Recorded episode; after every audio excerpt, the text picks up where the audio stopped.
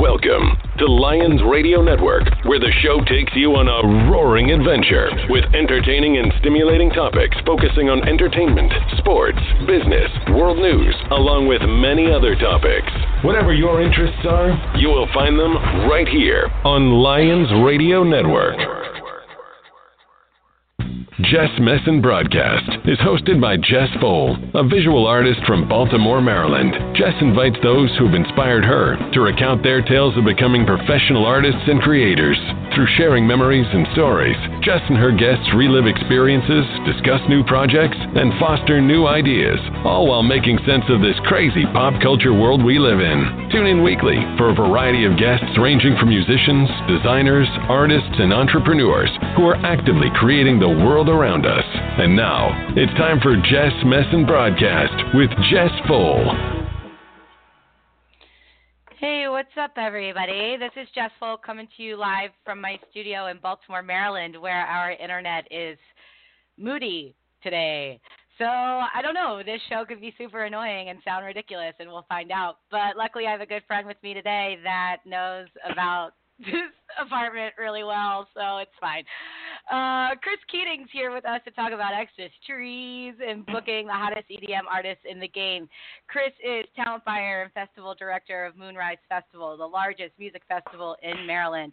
Talent buyer and festival director for Lost Lands, a four-day, 40,000 person a day camping festival in Ohio. Talent buyer for Steez Promo, producing 250 shows a year from Connecticut out to Ohio and down to Virginia. Marketing director for Culta, a medical cannabis grow pr- processor and dispensary in Maryland, and a charter partner specializing in entertainment at JMA Jets, a Miami based private jet firm. So much like me, Chris is a jack of all trades, but he's like keeping it all pretty centrally located in some like you know, pretty posh entertainment gig. So we always jive on some fun combos. So I'm happy to have you here, Chris. How are you, bud? I'm good. Happy to be here, Jess. How are you? I'm good. So is how's it sound on your end? Am I breaking up? I I can hear you nice and clear. It sounds like well, uh, you got a good internet connection for now. Okay, let's just. I'm gonna sit really, really still. I'm like a statue right now. okay. So Chris and I kind of go way back. We're both prep school, Catholic school survivors, and then we reconnected through music and rock and roll. You know, jam music, the disco biscuits, you know, many years later once I moved home from New York. And, you know, when I was starting my art career, Chris was definitely one of the first people to take notice of it and to get me involved with the Baltimore art scene. I think I lost Chris's call. Chris, you there? Okay, let's see if he calls back in. All right, so, anyways, I will keep introducing him. Um, so, anyways, he introduced me to a club. Here he is. He introduced me to a club. hey, Jess, sorry, I got kicked out real hey, briefly. That's all right. We're back. Thanks for calling back in, bud. You know how this works. Um, okay, so anyways, back in the day, I just continued talking about you, even though you weren't here. um, okay, so Chris got me involved with a great group of people through Evilla and Eden's Lounge, and that was really kind of a jump-off client for me here in Baltimore, located right in Mount Vernon. So, um, Chris, kind of walk us through how it was that you took notice of my art to begin with because I kind of forget. Like we reconnected through the disco biscuits and seeing each other on the road with like these jam bands and then I moved home and you were booking for Evilla and Eden's. I was. Um, you know, it the exact moment kind of escapes my memory too. I think we were both kind of just um, you know, trying to hone our art and whatnot. And um, you know, I was booking talent at this uh, this little club in Mount Vernon, and um, I think we were looking for some uh, some art at the time, um, but I'm not really sure what exactly we were looking for. And I think we came upon uh, seeing some of your your artwork, and then I think uh, the owner of the club, Helen um, right. at the time really fell in love with uh, some of the um, more 3D pieces of artwork, the hangable 3D pieces of artwork that um, you had produced. And uh, yeah, I think at that, that point, that was I think at that was that point, really was cool. after, yeah, I think we were, you know, Really after multiple shit. hours of just kind of multiple hours just, just sitting in the villa for all of us, I think we just kind of came up with the idea that we should put some of your artwork on the walls. Yeah, and so you guys introduced me for Artscape, which was like really cool because, you know, we all know my feelings on that.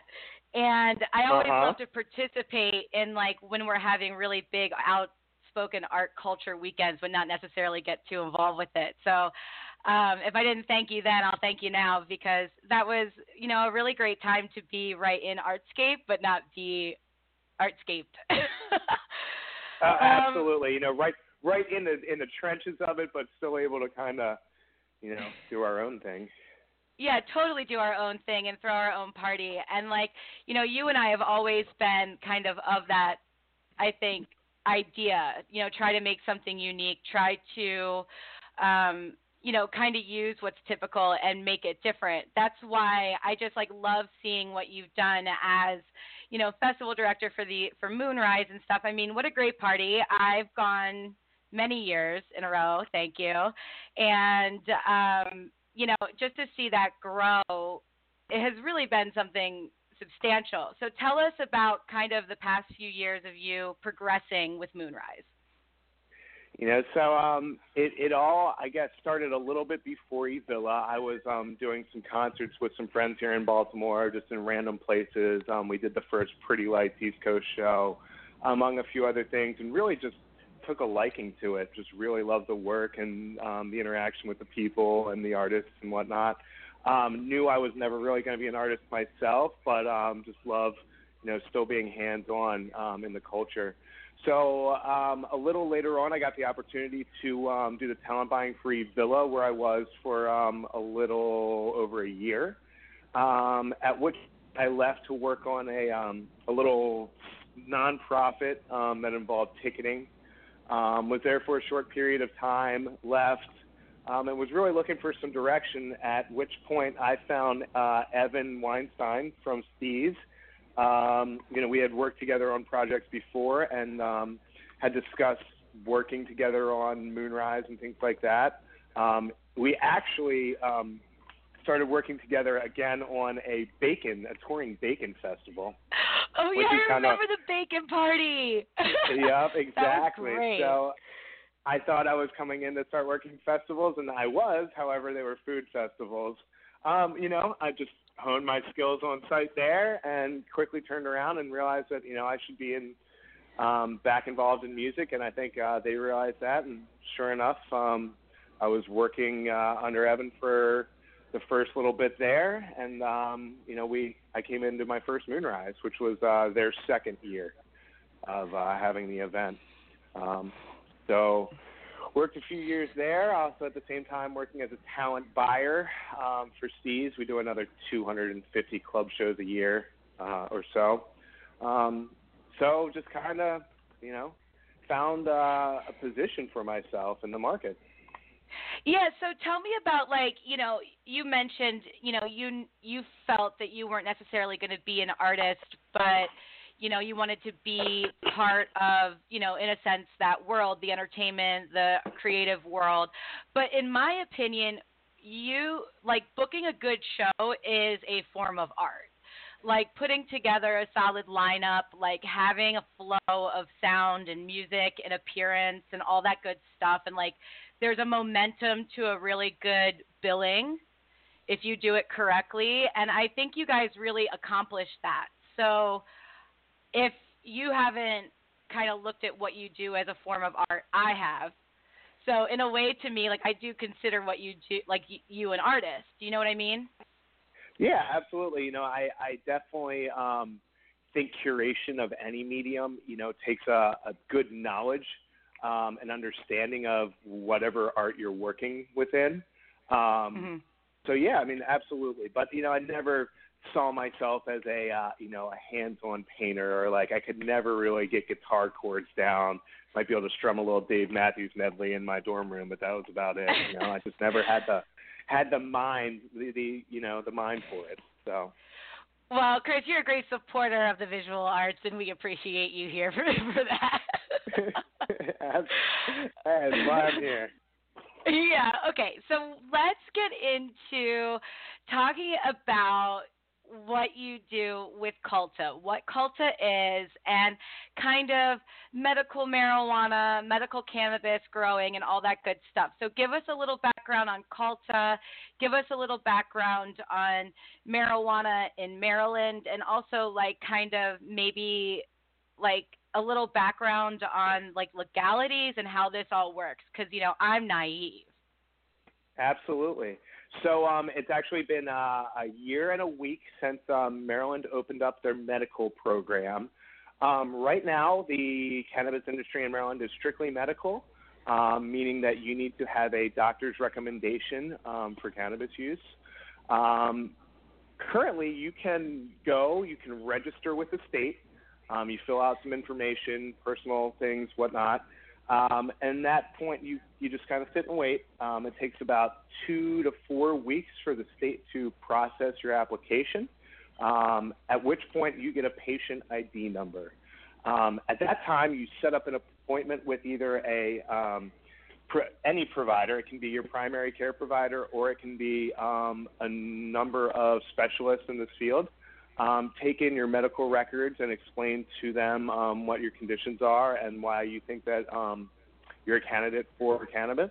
And if you are, they will sign off. Um, at that point, you can take your recommendation and go to any number of the dispensaries here in Maryland and um, purchase it legally. So that's um, that's kind of how it's working right now. Um, so Culta um, is a grower, a processor, and a dispensary. We have all three licenses. Uh, so it's kind of funny. We were approached a year ago or so asking if this cannabis brand could sponsor Moonrise. And we all looked at each other and we said, you know, we're not, you know, we're not there yet. We're not, we're not really looking yeah, at Yeah, like this. that's. Um, I feel like that might be trouble. Exactly. It's a bold step, especially when you're, you know, we don't own the venue, we're leasing it, things like that. There's a lot of uh issues yeah. that can come along with that. So we put it on the back burner and just kept the conversation going. And I think uh, a little bit further down the line, the people, um, this was Culta I'm speaking of, um, just said, hey, you know, we, we see the marketing you guys do for these concerts, and it's, it's a lot like marketing, um, you know, cannabis the same price mm-hmm. points, the same frequency at which you want people to purchase. And I think at that audience. point, um, exactly. You know, well, a little bit tar- different target audience. Yeah. You know, the same target audience for for rec, but you know, medicinal is a little bit different. But um, you know, the marketing systems are all the same. Uh, the marketing team kind of looked at me with um, I have a little bit of knowledge in the in the topic.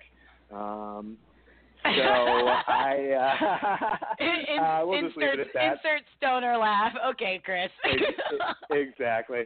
So um, at that point, um, I gave the marketing team like said, "Hey, let's let's go for this. We should uh, we should pick these guys up as a client. We have everything we can, uh, all the knowledge and all the systems we can offer, and that's sort of where it, all started.